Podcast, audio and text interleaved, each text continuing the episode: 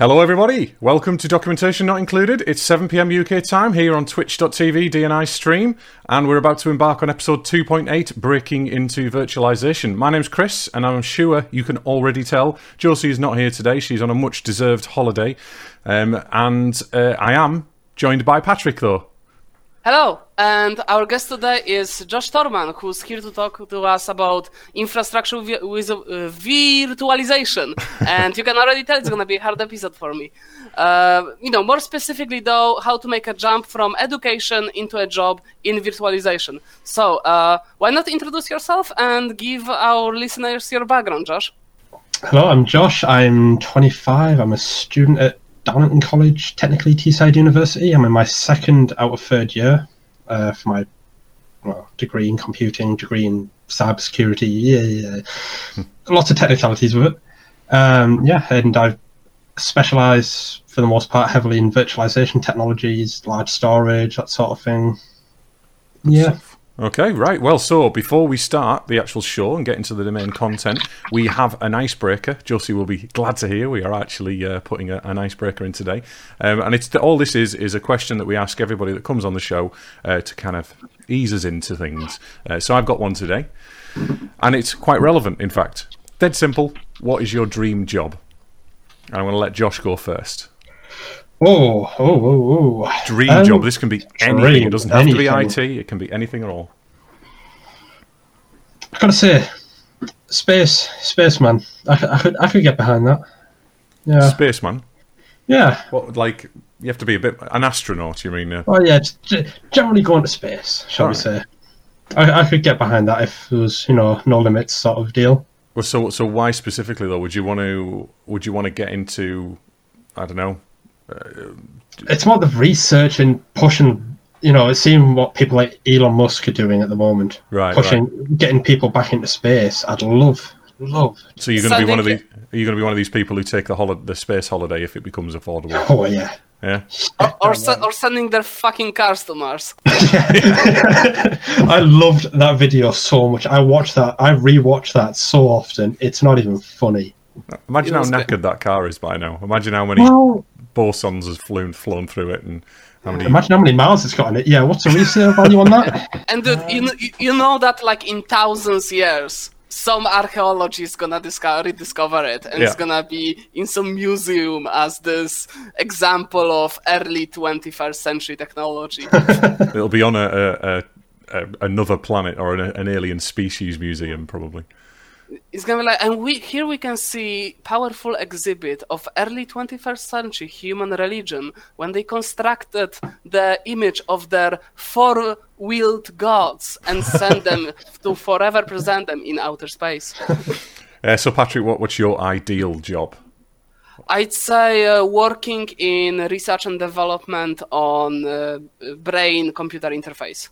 Oh, nice. I like oh, that. that's very good. Yeah. Yeah. So Oh, like that's cool. like helping create that. Like I would fucking do it. Uh, the funny thing is, is that I probably could do it right now. I mean, I could start trying to get into because this field actually exists. Well, There are companies actually working on Yeah. this. I've said I've, I've done a lot of research on this recently because uh, I've mentioned before I do. Um, I'm writing. I'm trying to write a novel, or I haven't done anything for a few months, but I'm I'm in the process of it, and that is one of the things as a computer brain interface in in that. So I've done a lot of uh, actual science fact um, research on, into it. Yeah, I mean, like you know, even if it would be something as old school as literal pl- uh, plug in your nape of your neck, I would still go for it. Fuck, I would like sign to be the. F- I would test it myself on myself. Oh yeah.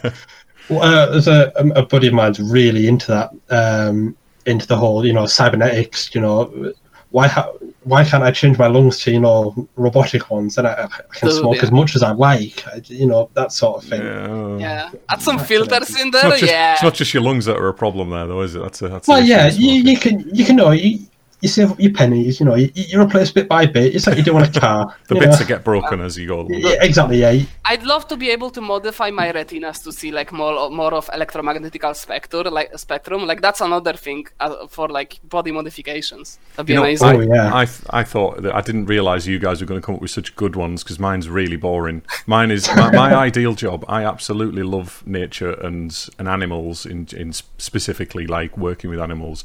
I just I'd like to be a park ranger, something really simple like that, where I'm outdoors all the time. But the problem I have, I know that's an achievable goal and it's a dream. But the problem I have Yeah. is just I would not be able to maintain the same lifestyle because I wouldn't get the same amount of money that I do doing what I do. You know, it's simple as that. No, I could yeah. I could totally see you though yeah. living in a forest like a forest ranger. you know, if I like, the didn't have a house, a mortgage, a wife, anything, I would be a man- mountain man. Absolutely, uh, phew. live off the Like, you know, in- land, killing like somewhere in somewhere in Canada or like North States, like just totally wild in the middle of mountains when it's like you know 200 kilometers to the nearest human. Yeah, yeah, absolutely. Right. So, should we get into the sub the topic then? Yeah, let's do it. Uh, and the topic is breaking into virtualization. So, Josh, let's start with summarizing what virtualization actually is. Oh well. let's See how how far do you want you to uh, keep this down? Well, we've got Um, an I hour, think- so well, five minute intro, let's say. okay, okay. So, in a nutshell, it's more efficient use of hardware technology that we use. So, you know, your average computer could run, I don't know, we'll say, twenty Linux servers okay. in theory. By using special code, uh, you have VTX virtualization on Intel and AMD CPUs. I believe ARM you can virtualize on as well. I haven't tried it. Um, I'd have to cite my sources and check. Um, yeah, in essence, yeah, you can improve efficiency drastically by essentially having instead of running uh, running software bare metal, you can put in containers, Dockers. You can do that sort of thing to really efficiently use resources, mainly memory. So currently, we, we traditionally, when you have a you know buy a PC from the shop, let's to keep this simple for the people who aren't into uh, enterprise, uh, you know, enterprise virtualization. You buy a PC from the shop, you get an operating system on that. It might be Windows, it might be an Apple operating system. It could be. It's not going to be Linux from a shop. Let's face it. Yeah, yeah, yeah. It's going to be an operating system. It could be a Chromebook, you know, with uh, is it Chrome OS? I think they call Uh, it. yeah, it's Chrome OS, yeah, Um, and that would be defined as a bare metal operating system. It is So then the operating system that the end user would use. Yeah, so then what we have is that we've got a CPU, um, and, a, and the CPU is your processor on your computer, and essentially the processor has instructions on the processor, and that's where we're talking about ARMS or Intels or I don't even know PowerPC is still a thing, is it? Oh, uh, Is I that don't a- think both PC still going. I'm not, not too sure. sure. But yeah, so we, you basically have instructions on the on the on certain CPUs that allow you to virtualize and split the hardware. Now, I'm not an expert in this by any stretch of the imagination. As I was explaining to Josh before the show, as far as I'm concerned, I just provision a VM or, or Dockerize something with, with some code and some scripts, and when it doesn't work, I just go onto GitHub and complain. You know, that's my that's my limit of this. I obviously understand it to an extent, but that's about it. So it allows us to run multiple PCs with one set of hardware or one clustered set of hardware as well. We could actually cluster a load of PCs Yeah, that's, together. that's another big leap for using virtualization is the high availability aspect of saying we need to take that node down. It's got a failing block of memory. Mhm. All right, okay, we'll just move everything to a different system. The storage is generally linked together. And yeah, you can link the storage together, as I just said, so you can provide the high availability. You've got multiple nodes which could be spanning massive geographical locations. I could have a server in, I don't know, we'll say London, one in France. I could still cluster them together, Right. even though they're not in the same physical site due to using virtual VPNs, virtual private networks, and VLANs, uh, virtual LANs, and all all that good and juicy stuff. Yeah, so I mean, you're you're really into this, and now what's interesting when I spoke to you because we haven't. I mean, I found you, but we haven't actually spoken before today, apart from just before the show. So, what really interesting about you is that you don't necessarily you've got a few side things that you work in virtualization, but you don't have you not you don't work in virtualization really. You don't have a job doing that, do you? Uh, no, not as current. Um, but again, it's it's one of those things where I stick by the thing of you know you, are going to be really good. If you're going to be really good at something, you, you go all in. Yeah. So we, we, do it in our spare time to you know all of us. Exactly. yeah.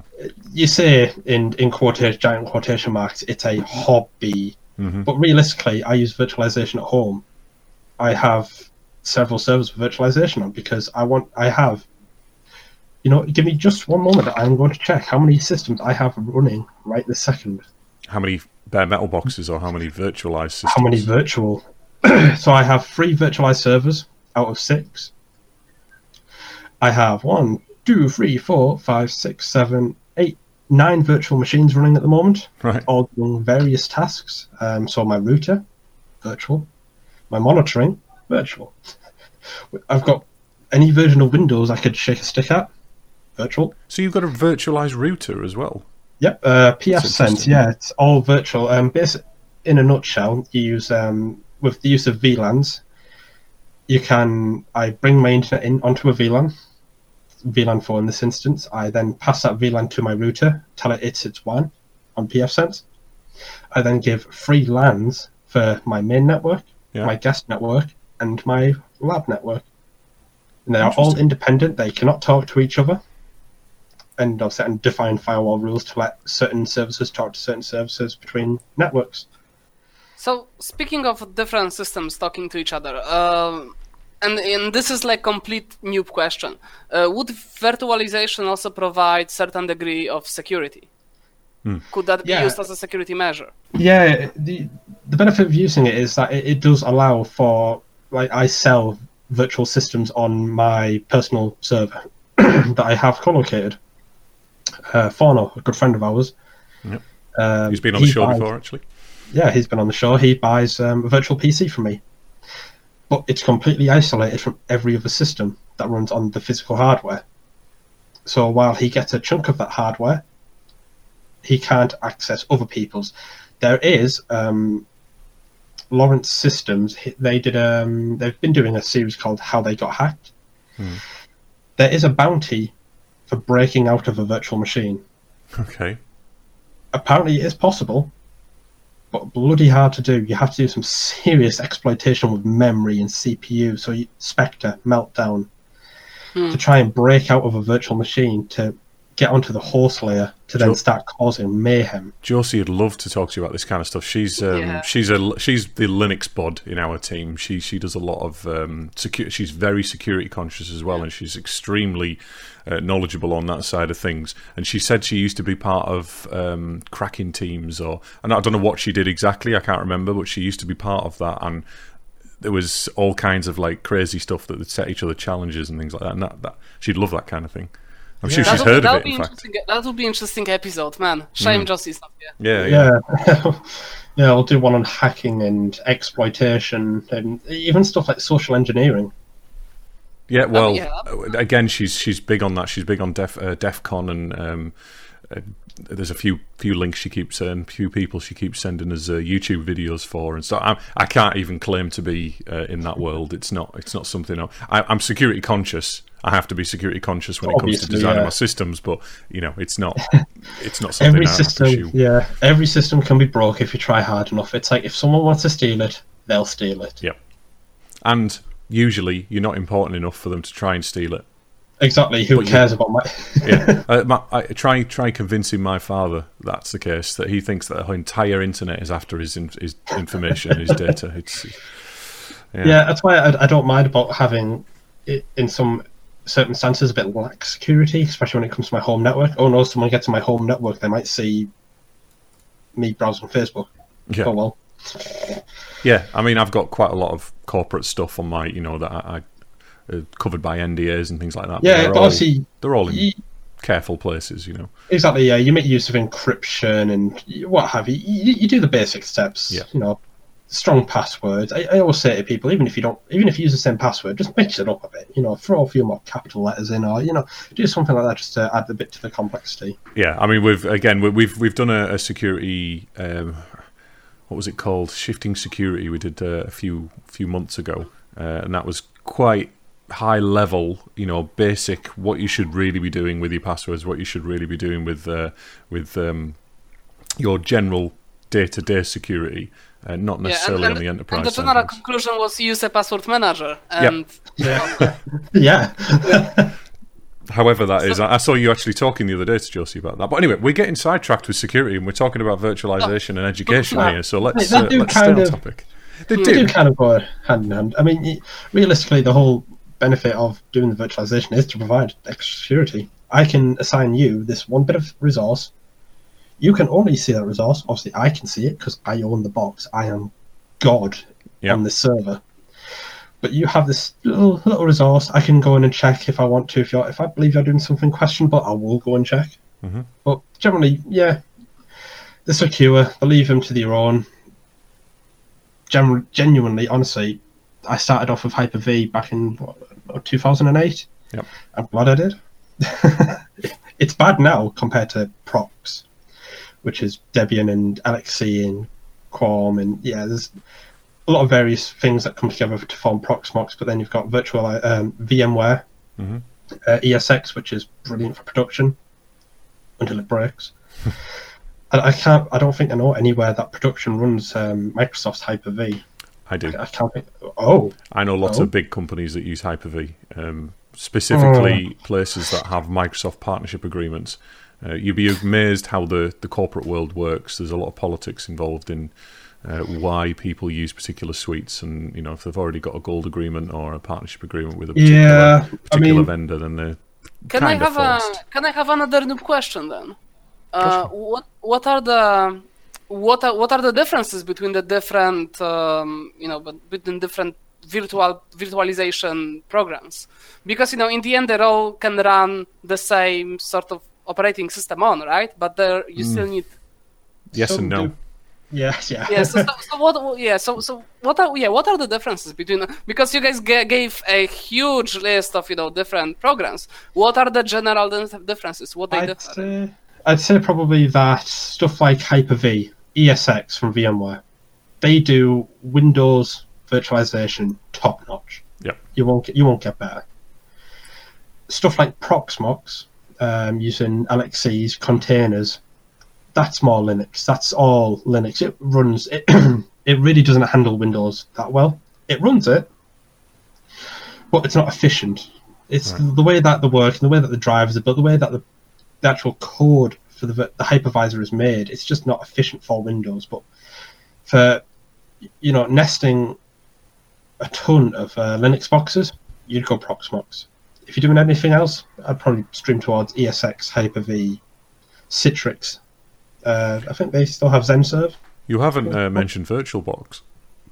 Is there a reason for that?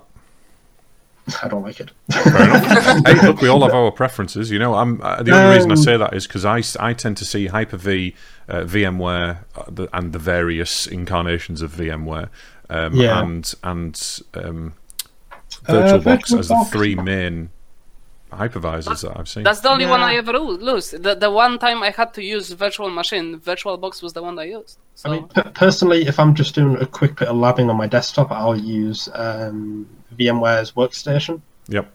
Ju- Just because I have it. I mean, yeah, VirtualBox is great. My um, Darlington College, they use it. It's good. It's it, it just works reliably. I don't really have any flaws or, or against it. I haven't really. I'm pretty neutral about it.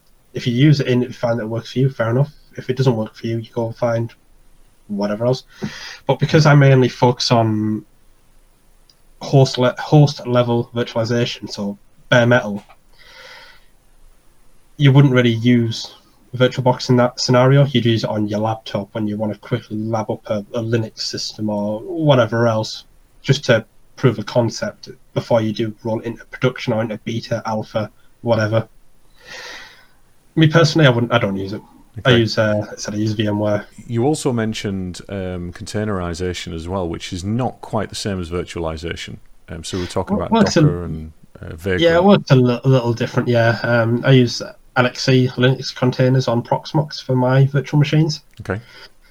which is, I think it's got about roughly, well, Proxmox claim about three percent overhead of running the operating system bare metal, which is nothing in the grand scheme of things. So you- you're getting pretty much bare metal performance twenty times over, essentially. Right. If you had twenty VMs. So how far have you gone with containerization specifically? Because Uh, there is a distinct difference. Yeah, uh, Docker. I haven't like, sort of Docker and stuff. I, I haven't touched much. I have set up a virtual machine to play around with Docker.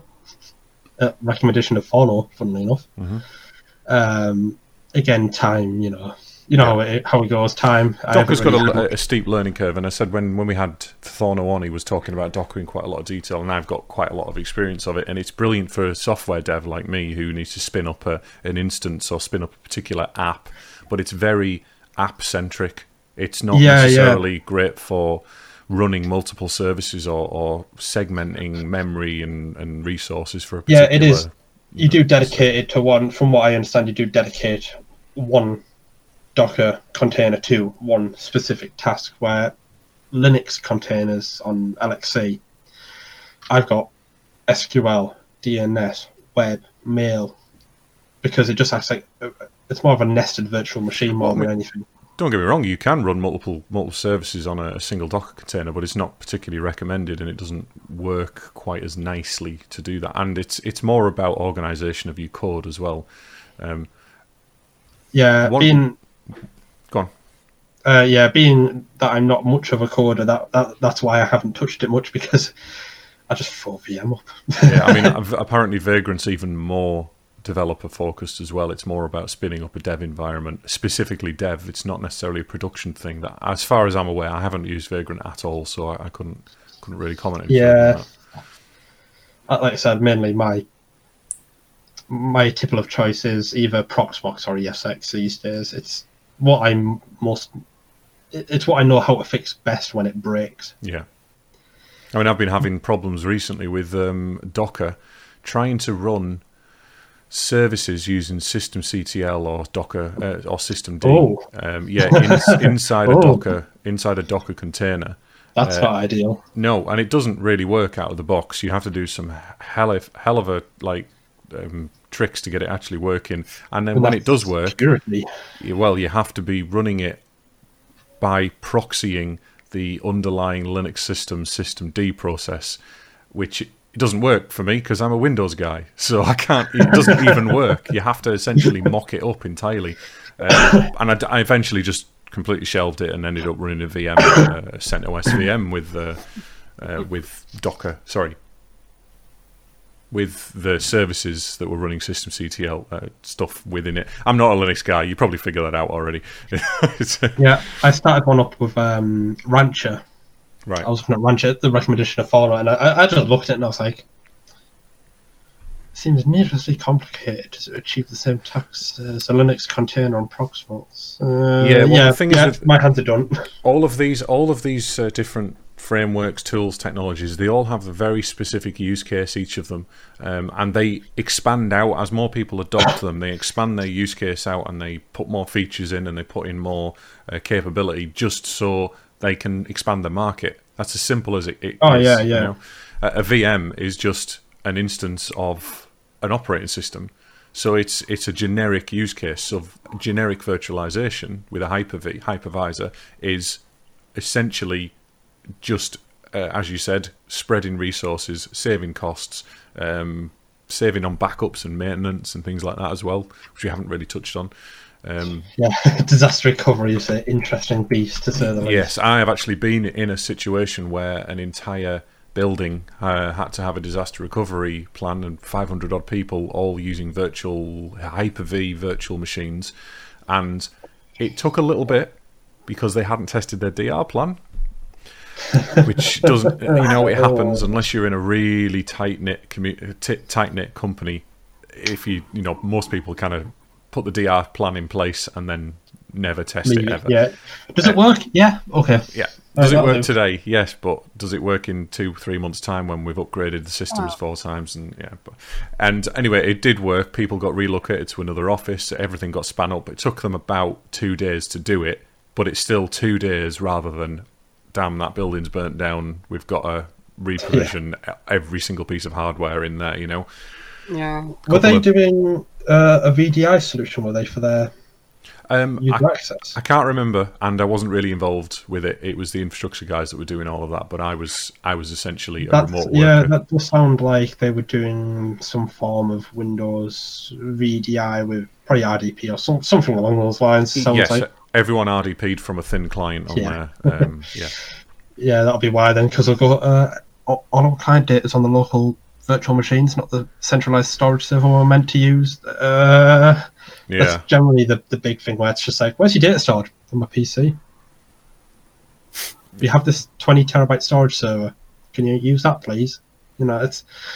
I, I manage, funnily enough, my dad's IT for him, right. and we're having a what can only be described, and pardon my French, a shit show. Right. Hey, you're Basically- the first to swear. It's usually Patrick, so you're doing well. Hey, I did it! I did it! it is what it is. Um, and basically, Windows has had a really weird bug with uh, ReFS, and it started to. It basically tanks the operating system down with it. I haven't really diagnosed it Right. fully because I've basically just went right. I'm just in my hands of this operating system. We're going to go uh, FreeNAS, All right. Or at very least, we're going. I'm going to virtualize the system, and I'm going to run ZFS on Linux Okay. because I trust ZFS with the data more than I trust Windows' own file for, file systems. Right. Because again, the issue of device failover and we've been disaster recovery, I had to restore everything back from backups. Yeah. Luckily, I test those backups; they work. Um, yeah, and it's just like you know, I spend like an entire day there appeasing him, saying, "Look, yeah, everything works, everything's fine." Then he goes, "Oh yeah, the DNS doesn't work though because that's on that's on Windows Server for some reason. I did that." Right. Okay. It's sort of like I'm patching up a, a system that I installed about five years ago when I was very inexperienced. Maintenance. It's the the Yeah. pain of everybody. To be fair, we don't all have time to keep going with production and you know new projects, and then also maintaining old projects. That's why teams grow, isn't it? Yeah, and then I've got me, myself, and I just going. Um, Oh, Jos- Josie has this exact problem at the moment. She's got a lot of maintenance contracts in place, and she needs, you know, she needs to um, get more time on her hands or more hands so she can do the maintenance as well as the work that's coming up. So, you know, again, she I mean, she'd be a better place to. Gee, geez, you get that even in the game dev, like um, especially on uh, hobby uh, hobby projects in which you sort of do it after hours. In the because the project takes you so long, you learn so much along the way that at certain point you just basically have to have a refactor, uh, which was what I had to do for past two or three months. And refactor of art assets uh, is uh, way worse than refactor of code. You're basically So- refactoring binaries, aren't you? There's no there's no history or anything. It's just a replacement. I mean, it's basi- basically repainting, redoing everything. Yeah. You're basically nuking shit and then doing it better. So, yeah, it's uh, uh, calling it refactoring. It's uh, uh, I, I, I understand. It's a very you know uh, euphemistic way of speaking about it. yeah, yeah. Whenever I do something now, if it's anything code wise, I, I I'm very strict about my versioning. Mm. Yeah. I I'll mean, add some, I add something once, like say I finish for a night of me doing something. As soon as I finish that code, if I come back to it the next day, I'll amend it, or I'll put c- strict commenting in saying, "This is what I've added. This is what it does. This is why I've added it. It could be made more efficient. It could be, you know, if I'm just quickly piss, pissing shitting code onto a page." just for the sake of getting something a script to work that I want to automate backups or whatever else on Linux. yeah. I'll then go through it and filter it and start refining it. I've been going through and doing my own backups for my servers at the moment, trying to automate the procedure of versioning and automatically deleting the oldest version. And I could get some software to do it for me, but no, I'm going to do this the hard way and do it all myself. Hey, look, this is the only way you learn. A, a lot of the time, I um, I opt out of using WYSIWYG stuff or using um, frameworks that basically do all of the work for me. I like to understand exactly what I'm doing, exactly what I'm putting together. Now, I'm a, I'm a coder by trade. You know, I've been involved with enterprise teams for nigh on 20 years, and I've I've worked with I've worked with lots of different type, types of people. Now, it's interesting that you're an infrastructure guy, which I I know it's virtualization that you focus on, but it's interesting that you are essentially a hardware guy, but you're talking about code. Yeah. Now, is that is that because of the way that things are going these days, or is that Um, because Yeah, well, I mean, I think realistically, if I say if I took over a system, if I took over a contract for a company, I'm going to have to deal with software, whether I like it or not. right? If you manage the hardware, there's a good chance you're going to have to touch the software. So knowing some basic Bash, some basic, I, I know a bit of basic PHP. You know, I like to. I'm very much of a catch-all. Yeah. I like to know a bit of everything. And so am I. I mean, I do I do a lot of things, but there's a distinct difference between what I would call software, or what I would call software engineering or development or design, and Yeah, I just scripting. yeah. Well, I see. I, I just categorize. I categorize that under software. Right. That- So yeah, okay. So I mean, I, I've Anything that yeah, it's like anything that doesn't require a soldering iron is soft and therefore is a software. yeah, I- I- Yeah, yeah. That's, I mean, that's a good that's a good way to look at it. I said I've because I've been involved in the processes and the enterprise processes in, uh, f- for a long time. I know, you know, how teams put proper software together. You know, from uh, using design patterns all the way, th- you know, all the way through to full engineering processes and DevOps processes that are Yeah, yeah, fully yeah. version controlled and, and uh, source controlled. Now, it's, it's still interesting that you are interest, uh, interested and concerned about versioning, though. Are you talking about. Semver uh, versioning? Oh no, I, I I literally just save it as a new file. Right. Okay. That is so my you're version- not. Are that you, is my versioning. do you use? It is do you use the Git? most basic. Git. Uh, I actually do have a Git account. Yes, um, I do have one project on there.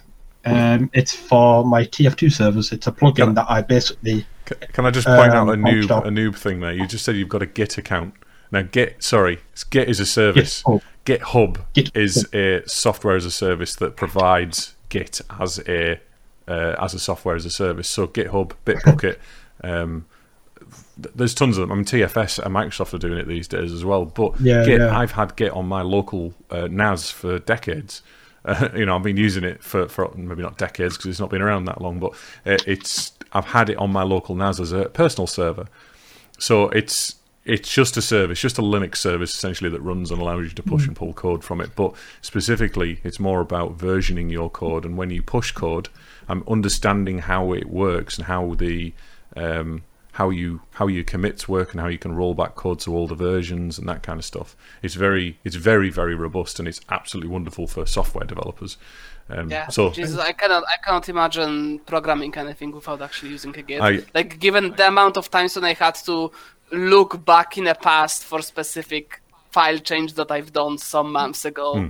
that I have to revert now. Like jeez, it's just so Yeah. useful.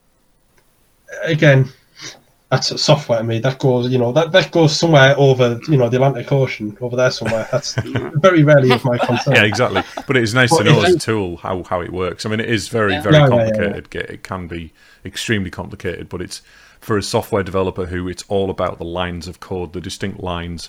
You know, you're writing three thousand lines a day sometimes of of something that does something. It's really nice to know that all of those three thousand lines. Every time I commit that code, I can roll back. Even if I wanted to, I could roll back and cherry pick individual lines of those 3,000 lines back to a particular commit two, you know, two weeks ago if I really wanted to. It, it'd be a ball ache to do that, but it is there if I ever need it. It never gets lost, and that's the wonderful thing Yeah, about it. I, th- I think the, the one thing I would like to see, um, especially because I deal with Cisco devices, I run them in my own house. Okay. Um, what Cisco devices? versioning. Um, my core switch is a 3750G, Okay. which is a stacking layer three routable switch. Okay. I, I got it for a reasonable price. So I was like, okay, that's my new top of rack switch then. For, well, it basically just has the house in.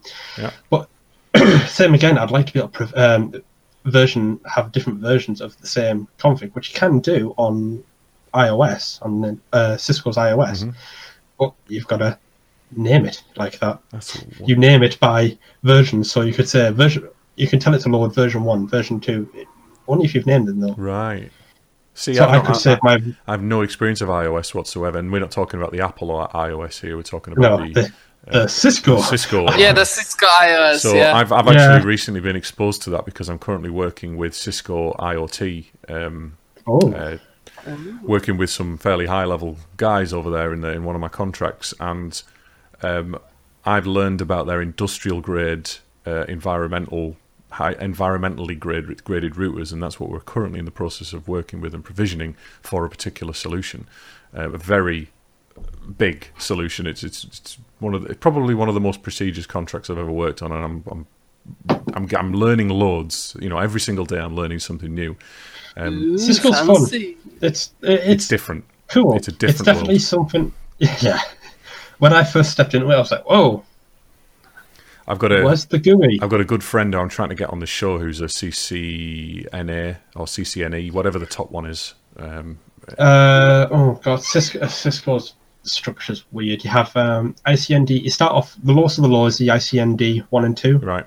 Then you go up to your CCNA, and I think it's like CCENP. Then there's Don't you have like PCIe. CCNT? uh, Yeah, you get second- specializations after the CCNA, don't you? yeah, something you like can go on to the Cisco security, and there's yeah, it branches out pretty wide because Cisco. A lot of people don't realize just how much Cisco actually do. Oh yeah, oh they are innovators. They have got a lot of things going on, and I said some things very NDA hush hush that I can't talk about, but that I'm talking Yeah. about them with at the moment that are new and exciting, and I love it. And and you know, it's it's it's really cool to get involved with a world that, as a software developer, I wouldn't normally get involved with. And the reason I'm still talking about this is because it's so exciting, and it's still it's kind of related to virtualization. You know, it's it's we're we're into You need that back end hardware and so and that back end software to run the controllers, to run the AI. To yeah, it, it's it all links so heavily together now. Yeah.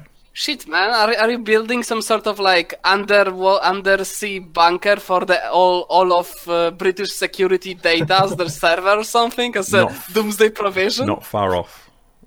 Um, did have, but Cisco did um, demo with Linus Tech. Um, it must have been about six months ago about their AI enhanced uh, wireless Mm. um, and how it knows where you're wanting to go. yep.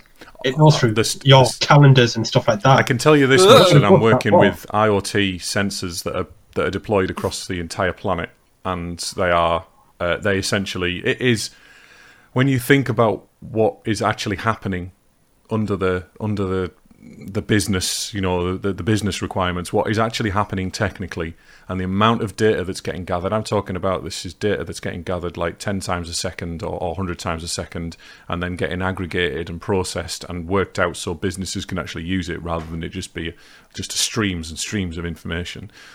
Um, but this is all stuff that I said. The, some of these things are getting deployed in sub-zero temperatures. Some of these things are getting deployed in in deserts. You know, so basically infrastructure bit related stuff. And I'm not talking about IT infrastructure. I'm talking about the world infrastructure, and it's it's very interesting looking at it. I said I, I'm I'm really trying to skirt around the details because if I say the wrong thing, I'm going to get in a lot of trouble. Yeah. So I can't Yeah. go any further. Yeah, Yeah, l- l- let's leave the Yeah, topic, exactly. man, because like But- on, on big enough contracts, you don't want to fuck with NDNA. Like exactly. that can actually bite you, in, and it can have serious consequences. It can, it can. I was actually, I was actually on a call last night that was very, uh, very hush hush, uh, unannounced stuff. But anyway, right, let's move on. Anyway, so we also wanted to talk about education now. Unless there's anything else specific about virtualization you want to touch on, because we can't go into that much detail with this. You know, we have to try and keep this high it's, level. It's de- it's definitely a rabbit hole that you can, if if you get bored one day, you can definitely go down, um, and you'll come out the other side not only smarter but efficient. Uh, well, I mean, I've I've looked at it myself. I've looked at virtual. I mean, I've I actually when I, a few months ago was considering running um, a virtualized server, and I I prototyped all three of the ones that I mentioned before: or, Oracle VirtualBox, VMware, ESI, the the free version of that, whatever. I think it was Player or Workstation or something. Uh, yeah, they have a free one that runs on top of Windows. Yeah, Um, and then I also tried Hyper V. Hyper V seemed to be the most reliable for what from Windows 10. Um, but I ran into a problem in that what I wanted to do is I wanted to have a VM for every different thing, and then have my main workstation as like a gaming workstation, you know, a gaming platform. Yeah, But the problem was I couldn't actually do all of my development work within the VMs, within the virtualized environments, because Docker. Docker does not like running inside a Hyper-V VM on Windows 10. It should do, but it doesn't. And there's a there's currently a, an open thread, um, an open bug on uh, yeah, on that was the, that was the same with uh, Linux containers and Rancher that uh, Forno was running. I think it was Rancher that Forno was running. yeah, he's, he's, he Um, talking about Rancher. Yeah, Uh, he was trying to run that on top of Alpine, um, but eventually had to make it into a complete VM, not a, a Linux container, because the way that it interacts with the soft the operating system, yeah. it couldn't give it the right permissions and this and that, and it was like, right, okay, we'll just put, it in a virtual That- machine and call it a day. That's the problem I had with uh, with running systemd inside a Docker container site to go full virtual. But I'm talking about trying to run Docker inside a VM. So it's, it's the other yeah, way we had around. this issue. Yeah, no, we had this issue with um, Rancher trying to run Rancher in a Linux container on Proxmox. Right. Okay. I don't have any experience with Linux containers, so I don't know how they work. How how distinct Um, how they are distinct from a Hyper-V hyper, hypervisor. Yeah, uh, I, uh, a container to me is uh, a very different thing. It's it's not a virtualized. yeah Linux. Yeah, Linux containers are very different Right. to Docker containers. Yeah, there's if you're bored, you can um, I'm Google LXC. Um, that's what Proxmox uses for its containering system, so you can run um, turnkey Linux. Right. Okay. Well, I'll, I'll, I'll Um, look into that. I will. I do. I have heard Linux Linux containers being mentioned as a distinct thing previously, so I will have to have a look into that. They are very efficient in the way they work in the resource management. Right. Okay. Uh, Proxmox handles RAM reasonably well until ZFS gets a hold of the damn thing. Right. Um, so as we speak, I have one, two, three, four, five, six, seven containers on my box, then two virtual machines. One of them's a Windows VM, Right. and one of them's a Fornos VM. I literally have hundreds of, of Docker containers for lots of different applications. They're not always running. I, I tend to spin them up. I use Docker Compose to spin things up as I need them, um, but I deploy them to Kubernetes as well whenever. Not an internal Kubernetes cluster, basically whichever client's running it. Um, that I deploy it to their platforms. Uh, Yeah, DevOps processes. Docker and stuff like that is my on my to do to learn list, shall we say? Just don't look at it as a VM. It's not a VM at all. yeah, yeah, yeah. You'll learn the distinction, and uh, you'll you'll be you'll go far. Right, we've only got a few minutes. We've actually nearly nearly at uh, RTFM time, but we've only got a few minutes to talk about education. um, I, we were going to try and do both subjects in this, possibly bring you back actually if you're in, if you're up for that, Josh. To talk say, about education. yeah, yeah, because virtualization is a very heavy topic. Um, Yeah. So that doesn't surprise me really. Yeah, I said I, will- I think we'll probably do that then. We'll just we'll just move on to the RTFM and. Uh, and, and Yeah, I mean, to be fair, to, to be fair, for me, most the entire episode was mostly education already. So Hmm. I know about you guys. Well, so there's certainly some some things there that I, I found interesting, especially that running a router um, as a in a virtualized environment. I, I I mean I've got a hardware router downstairs and a hardware. Uh, Yeah. I've got an AP upstairs, but it's a really simple plug and play type job, you know. Yeah, I run uh, within my house network. I've got um, the majority of the house is Wi-Fi Ethernet, so you know there we are. That's most of my issues taken care of. I've got two gigabit going from my my PC to core switch, Mhm. uh, two gig to each server. I am going ten gig soon, Right. I'm, but that's I'm, that's I'm one, storage infrastructure mainly. one gig wired through my entire Yeah. house. I hate Wi-Fi. I absolutely hate it. But Yeah, um, I'm using the UniFi AP Pro, AP AC, AP AC Pro, okay, what's that? which is a second from top wireless access point. Oh, okay, Um, brilliant. I love it. It's cheap. It's dual band AC. It, uh, sorry, no, it's tri band AC. all right. So it's pretty quick. Um, for the for less than 130 quid, it's one of the best access points you can get your hands on. Uh, especially when the competitor Meraki, Cisco Meraki, starts off at 600 pound Yeah, the, before licensing. networking gear Ah, is not cheap. I mean, I've got. I think I've got a not not a D link. It's a really you'll you'll hate this. I'm going to read it out. You'll absolutely hate this. I can guarantee it. Um, oh yeah, it's a TP Link one gig router. Yeah, it's hideous. Oh, yeah. It, the first one I I mean, had, they, they do the job. they do just about, but the first one I had crashed after a week and just would not work. Oh. Yeah, just I had to take it, send it back. Uh, but this one's okay. It's not crashed yet, so Yeah, I use pfSense within like as my edge router to basically route between subnets, route between the internet. right. So I've got three different LANs running. It's it's ridiculously overcomplicated, Yeah. but it's because you enjoy doing it. Well, that's the thing. Exactly. That's, that's the thing I said before we, we started the show. We were talking about. I, I used to like hardware. I used to build my own. Well, I still do build my own PC, but I don't like doing it anymore. I haven't got the patience really. Uh, Very rarely, you know, if I need to upgrade things, I will upgrade them. But it's a, it's something I have to build up to. Put it that way. I, th- I think I'd say one of my pitfalls and when it comes to especially working with virtualization and stuff like that, it's when you get in a loop on something, on a problem, and you get in a loop and you get stuck by it. So like when my um when the boot drive failed in my server, I was trying to recover it, trying to recover the boot drive rather than just reinstalling and restoring from backups because I was like, no, I will get that boot drive back. Right. when it would have took me, I don't know, maybe an hour to restore from to essentially disaster recovery and get back online. You see, Oh, this God. is something. I spent like six hours. This is something you learn get as you get older and more experienced in the in the industry that you cannot afford to spend. To, there's a, there's a limit, you know. I, I've been Oh, doing. yeah, yeah. I've got so many tasks on at the moment that I have to limit myself with a particular task and go right. I'll give this another two days, and then if I'm not getting any further or I'm getting blocked or something, hand it off to peop someone who who can unblock me, or or I'll have to move on to the next task and then compartmentalize, you know. And it's something you learn you have to do, otherwise you never get anywhere, and you don't Yeah. Satisfy do your it, I, clients. I do it with a timer. I set myself a timer for like you know like if, if I have a problem and I, I have already conceptualized let's say three different approaches but I'm not sure yet which one will work the way I want exactly in all the specific cases. Um, I just basically put myself a timer for for implementation and uh, because it's like it's mostly for the stuff that's like short like you know hour to hours like small block of a larger problem. yeah, So if I cannot get to work within like let's say two hours, then I'm just switching. Like this is clearly bad approach. It takes me too much time to get it perfect. So moving on. yeah. I mean, again, there's also different levels of perfect as well, isn't there? You you can't you can't always get something perfect, especially not in a in a work environment, and especially not in a production environment all the time. A lot of the time, as a software developer, you have to make concessions and you have to say, right, we're going to have to drop the tests for this particular thing, or we're going to have to maybe implement this as a simpler algorithm and then come back to it at a later date, as long as it works. You know, there's things that we can't drop, like security. You know, we, we have to say sorry, but security comes first, with, especially these days.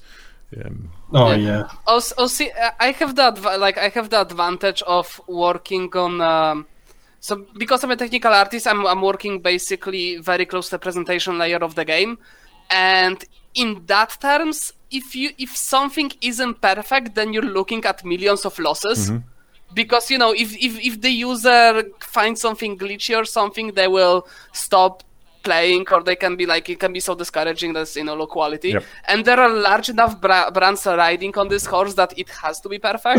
so I don't have actually that consideration. it's the user I don't have experience, to, there, like, isn't it? yeah, yeah, yeah. Like it has to be perfect. And like we had delays of like days because I was literally pushing some shit literally by like five pixels. Hmm. It had to be like perfect. Yeah, Sorry, we no. get the. This is where we come back to the MVP um, aspect, uh, uh, idea as well. Uh, a minimum minimum viable product of something. If you're writing some software or you're implementing, I don't know, but maybe you're implementing a new uh, hypervisor or something like that. A minimum viable product for any of that has to be at least what currently exists, and then a little bit more. Otherwise, it's not viable. It's not going to sell. You're not going to be able to. Uh, I've, actually- I've never, I've actually never heard that before. so, what an uh, MVP?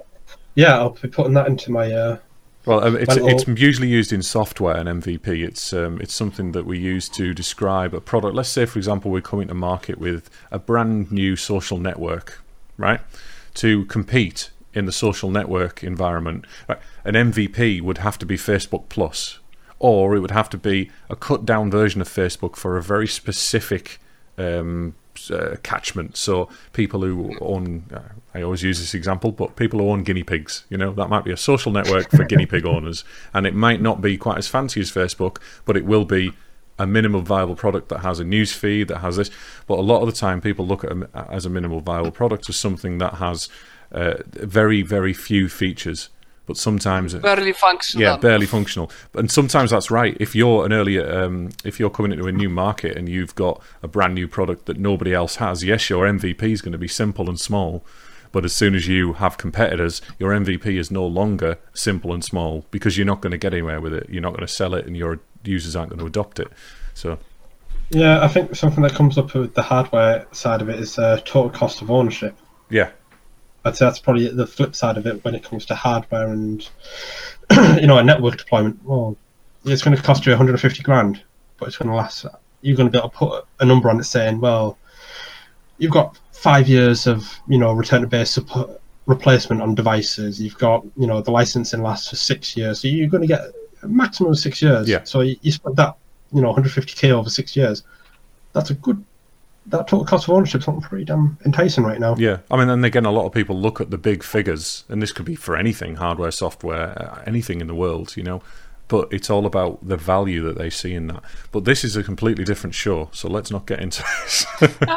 right. Anyway, let's We can are have one for so hours. sidetracky today. let oh us. my god. Let, well, we, we've been all right, I think. We've had a few sidetracks, but we've been fairly focused, I think, today. And hopefully, our our listeners have uh, have gathered something from it. It's been quite different from our normal show because normally we're talking about software, software development processes, but this is something that supports software. It's something that's very relevant to my day to day work, at least as a software engineer and as a, a solution architect. It's something that's very important. Virtualizing is is clouds, um, fog networks, all this kind of stuff. well, uh, yeah, I know you've got a problem with the word cloud, but let's not get I into that have, either. I have many issues with the You word can have that as your RTFM. In fact, let's move on to the RTFM. Joshua, do you have an uh, RTFM? What do you hate in the world today or this week? The- well, technically two. The word, the the ter- the two terms, cloud and hackers, right, okay. because the, the, well, the, they both kind of string together in the same sense of, you know, the original intention of a hacker would be to make something that wasn't designed for a purpose do your, the purpose you want it to do. That was the idea of hacking it. Hack something together, yeah. Yeah. Where now it's just like, what you run a bash script in a Linux, you know, in Kali or something, and you're suddenly a hacker. Uh, Well, you've, no, get out. you've guessed someone's password because it's their yeah.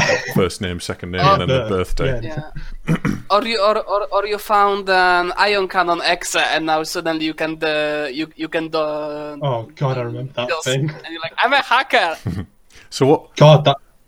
What have you got? Oh, sorry, go what on. have you got with a uh, problem with the word cloud then? Well, well, as we've me and you've previously spoke about it, it's not really a big fluffy cloud that has everything in it. You know, it is still a server in a data center run by a person that needs electricity. That needs. It's, So you can't cloud. get around the physical aspects of what a cloud Now, is. I, I had exactly that, uh, that. that- I'd say a month ago, two months ago, I had exactly that attitude towards clouds, towards the word cloud. Now, yes, to us, to us, the techies, cloud is a, a cluster of servers. It's not just a single server. A lot of people misuse the term cloud to refer to a co-located server or a data center server or something, but the term cloud actually refers to a cluster or a set of servers that all manage uh, are all managed and provisioned, and services are provisioned via a software as a service platform. So we're talking about things like Microsoft Azure, um, IBM got their own. I can't remember the name of it. AWS, Amazon Amazon Cloud Am- Amazon AWS, yeah, Amazon, Uh, AWS, um, yeah. and then Google Cloud Platform. Essentially, what you do there is you sign up to a service, you log in. It's a multi-tenanted solution. You log in as yourself or your company or whatever, and then you provision a server. Um, great example of a cloud. Uh, which is more is closer to the single server provisioning or it's virtualized is things like DigitalOcean and Linode. DigitalOcean, have you got experience of any of those? I haven't personally used DigitalOcean. I used Vultr for a little bit. Okay, not heard of that. A couple of, um, they do small cheap, cheerful SSD based uh, VPSs running. I think they were running KVM actually. So there we are, VPSs. Um, th- that's that's the key term here. Yeah. So what we've got is a platform that I log on to for DigitalOcean. The DNI website, um, DNIStream.live, is actually hosted on uh, a VPS, uh, or, or rather on a. Uh, I'm not sure exactly what, how DigitalOcean do it, but they, they essentially you go on there, you provision a Linux box, and then it's up to me what I do with it. They do have little buttons you can click to say provision this as a Docker box, provision this as a MySQL box, or provision this one as a um, I don't know. There's there's loads of them, Kubernetes cluster or something like that, and then you can use their UI and their platform to configure that and manage it. You don't know where that server is. You might know that it's in the US or it's in the it's in London or something like that, but that's about the limit of what you know. Yeah, a lot of people get uh, a look at may do a, a geo IP and say, "Oh, the geo IP is pointing to the UK." Yep. Not necessarily. No, but it doesn't necessarily mean that's where the server is. But that's the interesting thing about it is that it's convenience. The cloud, the term cloud, is Oh, yeah. convenience. Uh, for one, it's for salespeople to be able to go, oh yeah, we all host in the cloud, and everyone goes, oh cool, the cloud, yeah, great. That just encompasses billions of things. I mean, the cloud, all of the major cloud platforms have so many services available these days. I've totally lost count. I have no idea what goes on with half Oh, of them, yeah. and I work with them all day, every day. It blew up over the past, you know, we'll say what, the past five, six years. Yeah. It has went. It's it's more pushing towards more efficient use of power of internet bandwidth because we are getting into that age of stuff is getting so big, it's getting so large. It's just there's so much you need to run like a game. Like I need to download a 60 gigabyte patch for a game or times Yeah. that by the thousands of people who own that game. You've now got Petabytes. 60 terabytes, yeah. petabytes of data flowing through. Oh, I mean, so the- I guess cloud cloud is good in the sense of you can distribute. Well, through- yeah, I mean, you're, you're, that you're oversimplifying it- it there again even more because it's not just about data; it's it's about the provisioning of those services. So for people like us who use cloud services, we I can now go onto DigitalOcean and for an extra five pound a month, I can provision a new server, and I might use that for. I don't know anything. I could use it for absolutely anything, and I might be able to use it use a template that they've set up that does all of the donkey work of the setup of the server for me. You know, but there's also things like you can sign up to uh, Azure and you can create a oh God, you, you create a, a tenant within a, a particular area of the world, within US West, Europe, London, Australia, wherever you want it to be, and then you can use their tools to entirely configure the infrastructure, and you can configure the infrastructure as code as well. So, cloud as a term is actually encompasses so much these days an immense amount of services, an immense amount of things. It's no longer just a server in the cloud. It's not just a server in a data center. So to me, it's useful. But in the end, cloud is still running on someone else's computer, so buyers be wary, I'd well, say. yes, yes. Yeah, you, you, you don't go through the uh, the one company that's host, you know, that's offering, you know, point not not not not one dollar an hour virtual systems. You stay away from them. You go to AWS. I mean, I still look for cheaper ones. For as a as an enterprise, I wouldn't. You know, I'd never I'd never suggest somebody using DigitalOcean or Linode unless they're a small. I've got one client in particular that uses uh, Linode and kind of got me onto that side of things because they don't need Trust it. Well, no, it's not that they trust it necessarily. It's that they don't need and don't want the costs that are associated with per minute um, or per second cloud provisioning.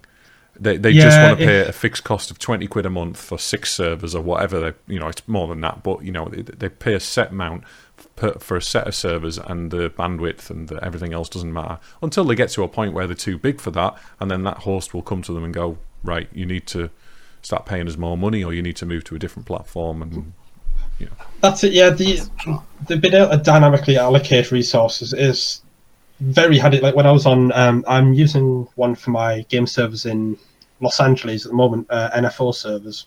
Uh, I've, I've just slowly bumped up my specs Yep.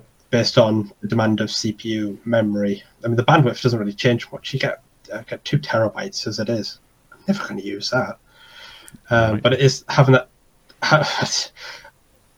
I've got C, uh, CDN should take up most of my uh, most of the biggest hits. Yeah. Um, but with uh, lost I've lost my train of thought now. It's all right. Well, anyway, So, yeah. shall, shall we move on to somebody Yeah. else's RTFM because we are getting to close to the end of the show. We try and keep this to an hour. We usually run over a little bit. But have you got any an RTFM this week, Patrick? Um, nah, not really. No. I don't have anything to really particular to And about. I have to be honest, I'm struggling as well because both Patrick and I have wonderful lives at the moment. We don't. That, that makes us sound like we live together. we don't. We're in It's, completely uh, different parts of the world, but um, Yeah. no, we. I, I. I've got a pretty pretty good thing going on at the moment. I've, some things in my personal life, but they're not anything I can RTFM about. You know, I've. Uh, I had my NHS rant last week, so I'm not going to uh, Yeah. not going to repeat Same. that. Um, so Exactly. It's like it, it would be fun to be less lazy, but hey, human condition. So Indeed, indeed. so we are now at the end of the show. Thank you very much, Josh, for coming on. And thank you to Quite all right. everybody in chat. There hasn't been much chat today, but there has been quite a few people popping in and quite a few people staying as well. Um, hello to anybody if you want to say hello before we uh, we leave. You know, what, yeah, uh, Spooder, who is uh, Spooder Lady, and the uh, Twitch chat, who is my partner, All right. Casually dabbing. uh, my, my mate Kieran uh, in Newcastle, who I look after his crap. So yeah, there's that. And then my own game servers, uh, more versus machine.tf, and my own personal website, uh, gnome.moe. Cool. Yes. Oh, we were going to let you do that in a minute, but that's fine. We were going to have to alter the Hey. script slightly. Yeah. But whatever. Efficient. That's It's it. efficient. hey, that's good. Pimp, pimp, whatever, yeah. It'll do. Whatever you can. But you know, that's a nice uh, segue because uh, wait, uh, Josh. So what was your website again? Gnome.moe, G N O M E dot M O E. That's great. And speaking of websites, there is also ours, which is uh, uh, dnistream.live, uh, where you can find links to our, to our Discord and YouTube channels and Twitter and pretty much everything. Um, and also a contact form if you want to con- contact us for any reason, either to complain or perhaps to complain, or maybe even to not complain but actually show up on our show, which you know would be great. Um, there is also GitHub. So if you are curious about the way our website is built by ever wonderful Chris, I don't know which way should I Yeah, be that, pointing? you were right the first time. somewhere out there. Uh, so you can actually check out uh, Chris's code and uh, make some nas- nasty comments about it on github.com slash documentation not included. So Excellent. So yes, Yeah. um, uh, we, we've we've messed this up the, end, the exit, but yeah, thank you very much, Josh. Thank you very much. I ruined it all. Yes, you did. You ruined everything. um, thank you very much, Josh. Thank you to all our listeners, and thank you to everybody who's listening on the podcast. You hopefully will join us again next week at 7 p.m. on twitch.tv forward slash DNI stream, and um, that's about it. Oh yes, you can follow us on Twitter as well. Twitter at DNI stream, and we'll um, we post stuff about the show and and this and that. Next week we have a guy called Mark Walsh, who's a person I used to work work with a while back. Um, he is a tech lead slash senior developer slash all round pretty awesome developer. Um, he, he was a junior when I worked with him, but he's he's he was already great then, so I'm sure he's much better now. Who works at a, tech startup, and he wants to come on and talk about tech debt, specifically uh, tech debt in software code. So uh, hopefully you can join us then. that's gonna be a painful conversation. It is. uh, oh well, that's going to be interesting for you as well, Pat. I imagine because you'll have a, a little bit of tech debt in your uh, in your area of the world. Uh, I cannot confirm or deny that. Or, or maybe you can talk about previous tech debt with previous uh, projects. Oh god, yes. I know I definitely can, but I'm very lucky in that I don't really get involved in tech Yeah, debt uh, I- that much I- these days. Yeah, th- you know there are some things which were passed down through generations on the stone tablets, and this is said to be the original source code of some of the projects I was working. On. Sometimes it feels like that, yes. right, so yes, thank you very much, everybody. We shall catch you next week. Thank you. Bye bye. Thanks. Bye bye.